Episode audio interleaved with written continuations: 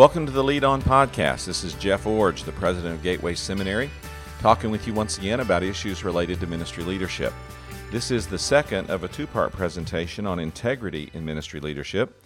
Uh, started it last week. Hope if you've listened to that, this will be a good follow up for you. If you haven't, uh, go back and pick that one up and then come back perhaps and add this one uh, to the mix. So, just to summarize briefly what I said last week, we started out by defining integrity.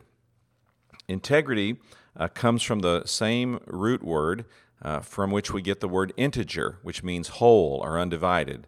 An integer is a number like a 5 instead of a fraction like a 3 sixteenths.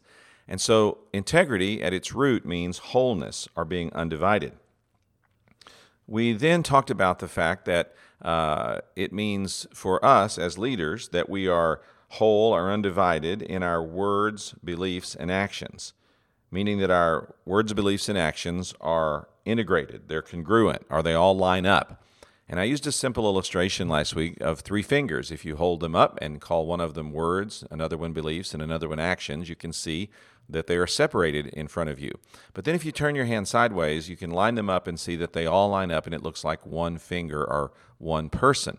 And so being integrated uh, means that your words, beliefs, and actions all line up, that they have congruity, uh, that they all go together. That's what a person of integrity uh, strives for, and is that kind of oneness or wholeness. I also talked about the fact that uh, a person of integrity has this wholeness or this undividedness, if you will, in three arenas of life or three areas of life their home, their church or leadership ministry ministry leadership responsibilities and their community or their public life so that your words, beliefs, and actions all line up at home and they all line up at church or in leadership roles at church and they all line up in the community or in your public life so that you are the same person in all three locations. And then uh, those three areas line up so that, as I said, you're the same everywhere. People don't say, well, he acts one way at church and another way in the community, or she acts one way at home and another way in the community. No, we're the same person everywhere. I also talked about the challenges to our integrity that typically come from three areas that I refer to as the unholy trinity of leadership influence um, or leadership uh, forces, and those are money, sex, and power. So we have to have words, beliefs, and actions that all line up. They're all integrated, they're all congruent, so that we are the same person in three areas or arenas home, church and ministry leadership roles, our community or, and public life. And then we have to really work hard at making sure that our words, beliefs, and actions line up uh, with our handling of money, our, responsibil- our responsibility of se- making good sexual choices, about our, about our moral lives, and then third, uh, about the use of, the use of power uh, in ministry leadership. Well, with that foundation, then, last week I talked about the first of three spiritual affirmations or three spiritual foundations which have helped me uh, to maintain integrity. The first one is that I am in submission to Jesus as Lord. And I talked a good deal last week about what that means, uh, about some simple practices that you can put into place that will help orient you on a consistent basis to the Lordship of Jesus Christ. And then I shared very personally uh, some prayers that have become a part of my journaling and a part of my life experience as I've had in key moments of either a, attending an event or a, a, a, a, trans, transforma- transformative conversation, or maybe even something in my devotional time. But key moments in my life where uh, there's been a crystallizing of this reality that I'm in submission to Jesus as Lord. And I was able to write a short prayer to crystallize that moment and the, the insight that I received in that moment. And I go back and pray those prayers from time to time. Now, as I said last week, they're not a mantra or something I do every day, but they're just something that I have in my spiritual resource bag, if you will, that I can draw out from time to time to help me reorient myself to Jesus Christ as Lord.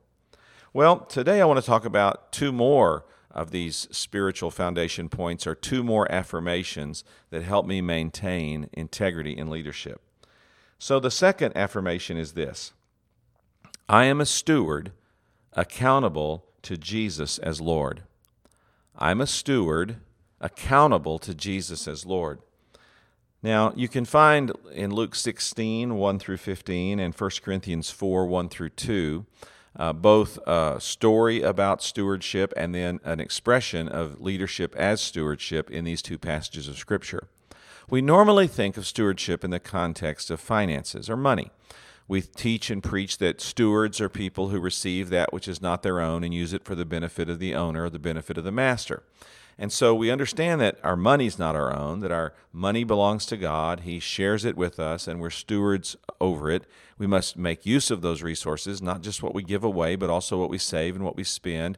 We have to make use of those resources as stewards, as people who recognize that we've received something from God, in this case, money, and we have to use it for His benefit, for His purposes, and, for His glory. Well, I want to apply that same uh, train of thought to the area of your leadership responsibility. Jesus said that he has all authority, and he made it very clear that he's the only leader of his church. Therefore, if I'm in a leadership role in a church or ministry organization, that means Jesus, the leader, has shared some of his leadership responsibility with me or brought me into a leadership role that shares some of his leadership uh, role with me. That means that the leadership role that I have today as president of Gateway Seminary is not mine. It was not bestowed upon me by the Board of Trustees. It's actually a small piece of Jesus' leadership of his global church that he has shared with me. And so my leadership role and my leadership responsibility is a stewardship. And I am accountable to uh, my board, but I am ultimately accountable to Jesus for that leadership responsibility. And I'm to use the leadership role He's given me to advance His purposes, to accomplish His agenda, and to bring Him glory. Just as I use the money He's given me to do those things, I'm also responsible to use the leadership opportunities, the leadership responsibilities, and the leadership role that He's extended to me to accomplish for Him what He wants done. Now, how can I remember in a practical way that I am accountable to Jesus as Lord? Well, there are three perspectives or, or three uh, statements that really help me uh, to do this these are kind of ingrained in me. I've been preaching and teaching and living these long enough that that they've really become sort of second nature, and I talk about them all the time in different contexts, but let me summarize them and isolate them for you today. First, you are a steward in your leadership role if you remember that you are only temporary in your current position. You're temporary in your current position. Now, that means everyone is an interim leader. It means that you received your leadership role from someone else and you're going to pass it on to the next person.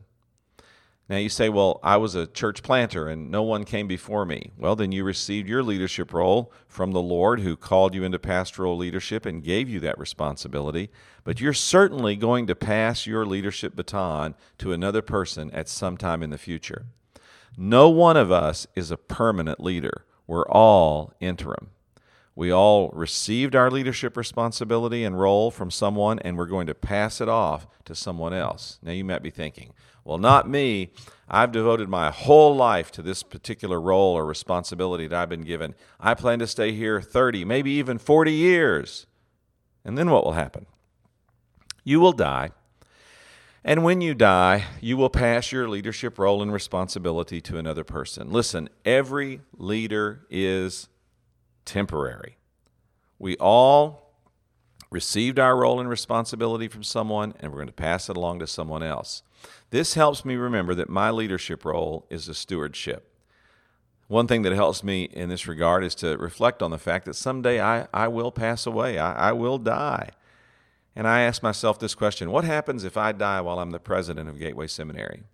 What happens if on my next airplane trip a, a, tragedy happens, or in my drive home from work today, a car accident takes my life, or some ticking time bomb of a health crisis within me that I don't even know about erupts and I lose my life? What happens then? Well, first, people will be sad. I hope. I hope they'll miss me a little bit. And the board will meet and they will have a serious uh, plan to make a to have a memorial service to honor my time at the seminary. And then after that service is over, the board will meet again, and they will elect a search committee, and they will start looking for a president. And six to 12 months after I'm gone, the seminary will have another president, and they'll be moving forward into the future. No one of us is permanent in our leadership role. And it will help you if you can envision your own death and your own passing from the role that you have.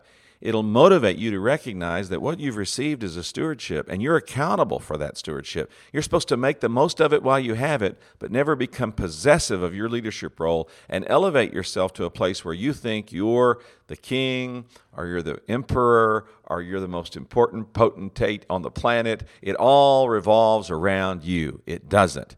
It all revolves around Jesus and we're simply holding a part of his leadership responsibility as a stewardship. Another affirmation that helps me is to remember, uh, for all of us to remember, that we are not indispensable in our organizations. Charles de Gaulle, the noted French leader throughout the middle part of the last century, once said this The cemetery is full of indispensable men.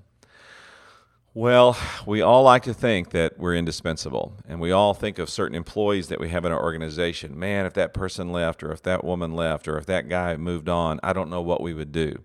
Well, I'm not questioning the fact that people make a significant contribution in leaving them, and, and their leaving might leave a hole in your organization, but I'll tell you exactly what you would do. Uh, you'd replace them and you'd move on. No one is indispensable, everyone can be replaced. And then a third statement that really helps me is to recognize that I'm a transitional person in my position. I recognize that I received, for example, the presidency of Gateway Seminary from a really wonderful man named Dr. Bill Crews. Uh, Dr. Crews was a Christian gentleman of the First Order, and he served the seminary with distinction. And when it came time for me to be president, he handed the responsibility over to me and then became my private supporter and my public advocate and cheerleader. It's hard for me to say enough kind words about Dr. Crews for how he transitioned the role to me. But that modeled for me what I've already been thinking about now for a number of years, and that is how will I transition this role to the next person? And I don't mean a transition plan, although that's important too. What I mean is, how will I prepare the seminary uh, to transition it to the next leader so that that person will have a long and effective opportunity of leadership just as I've had? Let me give you just one example. A leader who's only focused on his own needs or her own era is only concerned about, for example, raising money to support programs that are needed right now. And we're certainly doing that at Gateway Seminary. But we also work really hard cultivating people who will leave estate gifts that may not come to the seminary for the next 10, 20, even 30 years. Asking people to include us in their will so that in the future, uh, leaders who are in this particular responsibility that I now have will receive the benefit of my work and will be strengthened and blessed in what they do by what we did these years before. We don't get any, necess- any direct benefit from that uh, today but I'm I'm building something for the future here and I'm thinking about the next leader and sometimes even the leader after that and making decisions now that will honor and bless that person not just take care of the immediate need. And so when you say I'm a steward accountable to Jesus as Lord, you're recognizing that Jesus is the leader of his church and of every organization that serves his church. And that if you have a leadership role, it's because he shared some responsibility and he shared some of his role with you. And these perspectives help reinforce that conviction in my life. I hope they'll help you as well. Remind yourself often I am temporary in my position. I'm not going to be here forever. Someone will come after me. I have to hold the reins loosely because this isn't all about me. And then I'm I'm not indispensable in my organization. Um, if something happened to me, if I moved on, if I was called to a different location, the organization would go on without me. Therefore, I want to serve to make the organization as strong as possible, but not make it all about me. And then I'm a transitional p- person in my current leadership role. Even if I plan to stay 30 or 40 years, I have to recognize that I'm going to give this over to someone else. If I'm a pastor, there'll be a pastor after me. If I'm a president, there'll be a president after me. No matter what leadership role you have, there's going to come someone after you. And so while you're making decisions every day to strengthen the work you're doing now, you also have to be thinking about how can I build something that will be here for the generations because the Lord is going to share this leadership role with someone else in the future, and I want to hand it off in the healthiest way possible that I would, will have been a good steward over my time, but also a good steward over the future of the organization. So, it helps me if I remember that I am a steward accountable to Jesus as Lord. And then finally, a third affirmation is I am under an authority structure affirmed by Jesus as Lord. In Matthew 28 18, Jesus says that he has all authority. But then in the Bible, he creates authority structures. He creates authority structures in the home, he creates authority structures in the community, and he also creates authority structures in the church. And I think you can extend that to say in Christian organizations. All authority belongs to Jesus. We must never forget that. But he has created structures of authority through which he shares his authority and supervises his people. So it's important for me as a leader to recognize that I am under the authority of Jesus, but beyond that, I have to cooperate with the authority structure that is affirmed by Jesus as Lord. So, what are some practices that reinforce accountability to authority structures? And how do these contribute to integrity? Well, they contribute to integrity because I'm a weak person. Uh, I'm sinful and I know it. But even though I'm willing to admit that, I don't know the darkness of my own heart. There are things that I try to justify, things that I try to excuse. There's drift that I experience, and having a good authority structure around me, a structure of accountability, helps me to stay on track. And every person needs these. That's why the Lord set them up authority structures in the church, uh, excuse me, authority structures in the home and the community, but for our purposes today, authority structures in the church which help keep us on track. So let's divide this into two parts. Let me talk about personal accountability and then some professional accountability. Um, to maintain personal accountability in the authority structures that I have, I've made some choices about transparency. Uh, the first one is I've made a choice that I will have transparency with my wife and children. Now, this was particularly important when my children lived at home. But I made the decision many years ago that in my personal life, uh, as a leader and as a husband and father, that I would practice transparency, meaning that I would not knowingly involve myself in anything that my children and spouse could not know about. Now, I realize there are some professional responsibilities, and I'm going to get to those in a moment, that uh, my children and spouse couldn't always know the details of, but now I'm talking about more personal behaviors that relate to my leadership responsibility and my leadership example. I'll just give you one. I made a decision many years ago that I would not participate for entertainment purposes in any activity my children and my wife could not share. Now, that does not mean that my wife and children had to share those experiences, but there was nothing that I would do that my children could not share if the opportunity uh, arose. Now, one of the clearest applications of this for me was it controlled the kind of movies that I watched uh, uh, that I've watched as an adult.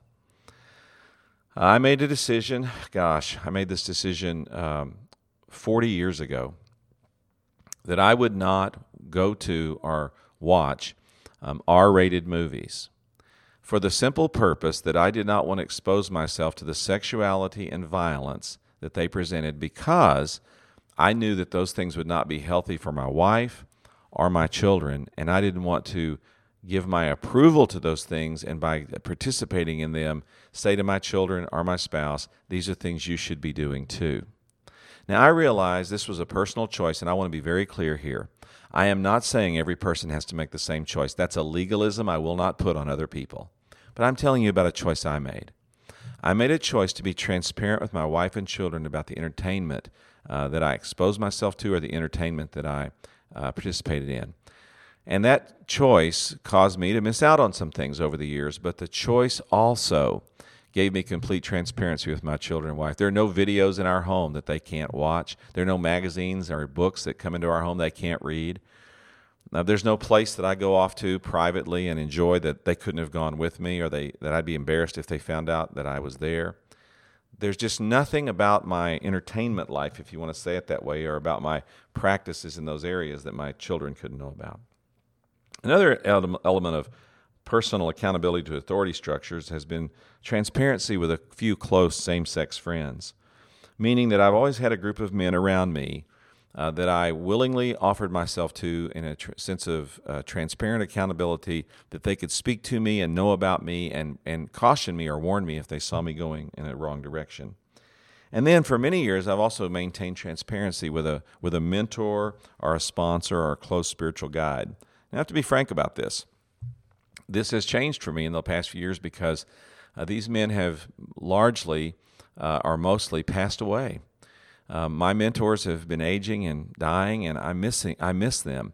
And now I find myself being in more of a mentoring role and not having this clear relationship that I've had for many years with these different men. Nevertheless, these aspects of personal accountability have helped me maintain my submission to and my responsibility to the authority structures in my life that I'm going to talk about more in just a moment. But I've maintained, maintained transparency with my spouse and my children, particularly in areas of entertainment or things that I've done privately that uh, I didn't want to hide from them. And then I've transparent, maintained transparency with a small group of men around me who've had the freedom to correct me, speak to me, and be honest with me about what they saw my how, how they saw my life tracking or trending. And then for many years, um, I had a mentor or a sponsor, a guide, if you will, a spiritual guide, but those those days are, are passing as my mentors age, and uh, and I miss them. Now let's talk about maintaining more professional accountability in ministry structures. It's important to make yourself accountable to appropriate persons in your organization.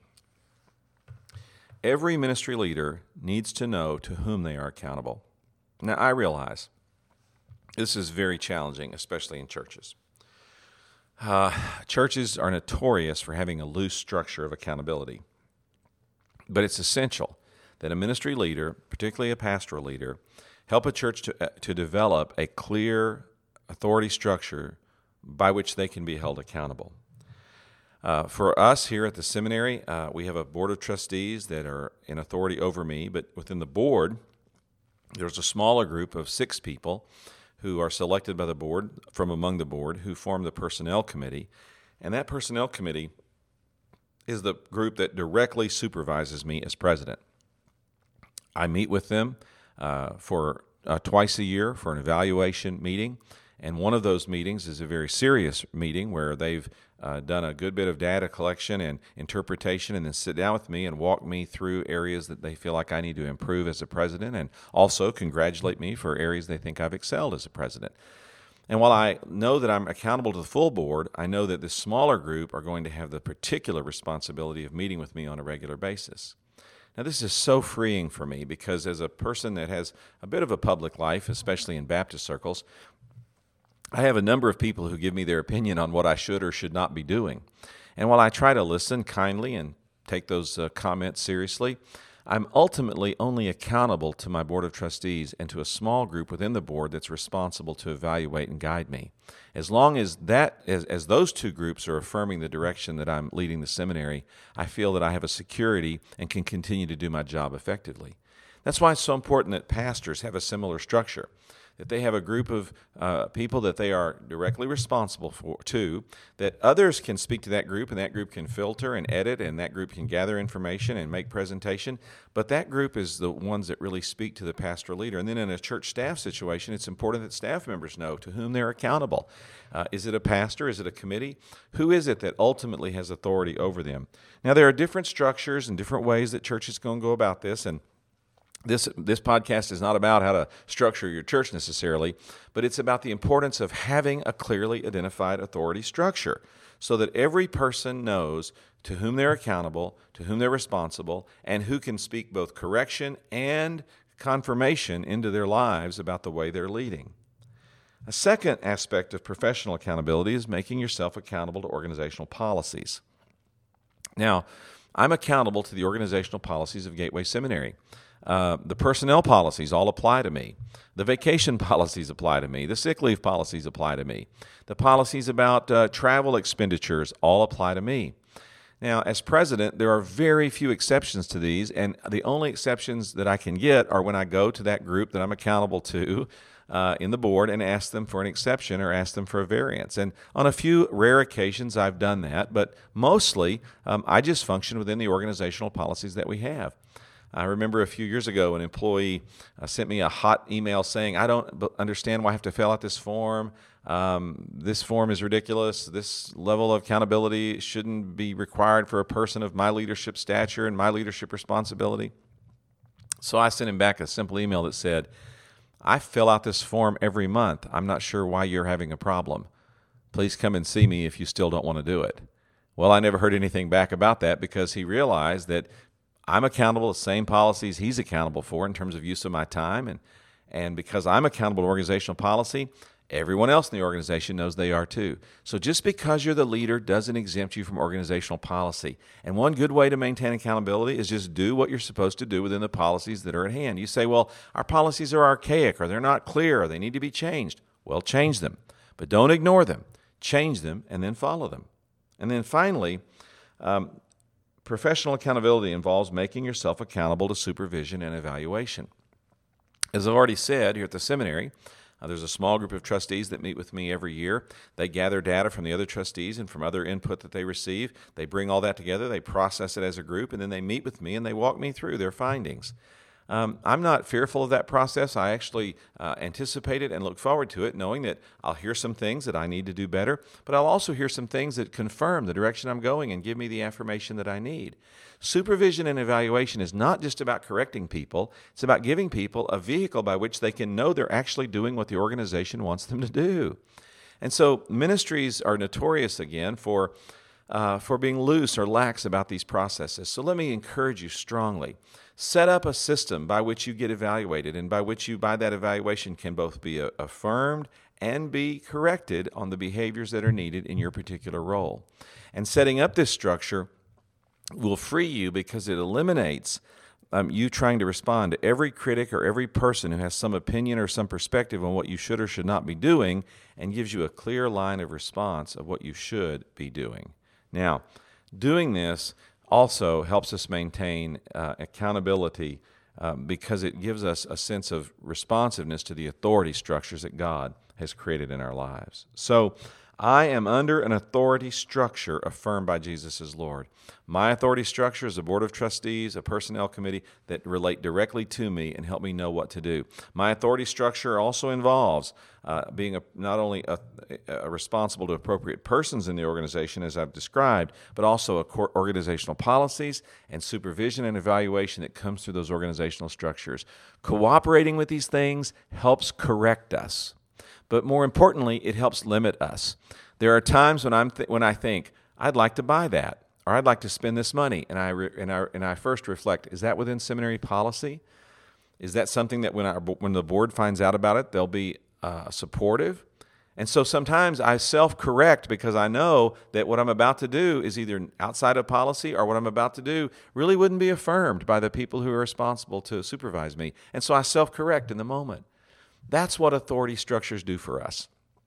They give us a sense of submission to Jesus and to his authority because we recognize his authority is expressed through the authority structures in our lives. Now, if these are unclear or convoluted or need to be changed or even need to be established, that is part of your responsibility as a leader to get those things in place and then put yourself under those structures. I realize in ministry organizations this is sometimes very difficult to do, but I encourage you strongly to do it so that you might be able to maintain the integrity that's needed as a ministry leader. Well, integrity. It's about being whole or undivided or complete. It's about your words, beliefs, and actions all lining up. It's about you being the same person at home, in the church, in the community. It's about you managing the three challenges to integrity, the main ones use of money, sexual morality, abuse of power. It's about being sure that you use all of these, those three things appropriately. How can you do it? Well, you'll be aided by these three great affirmations I am in submission to Jesus as Lord. I'm a steward accountable to Jesus as Lord. And I am under an authority structure affirmed by Jesus as Lord. You put those spiritual affirmations into practice with some of the practical suggestions I've given you, and you will be strengthened in this effort you're making to live as a leader with integrity. I know you can do it. Lead on.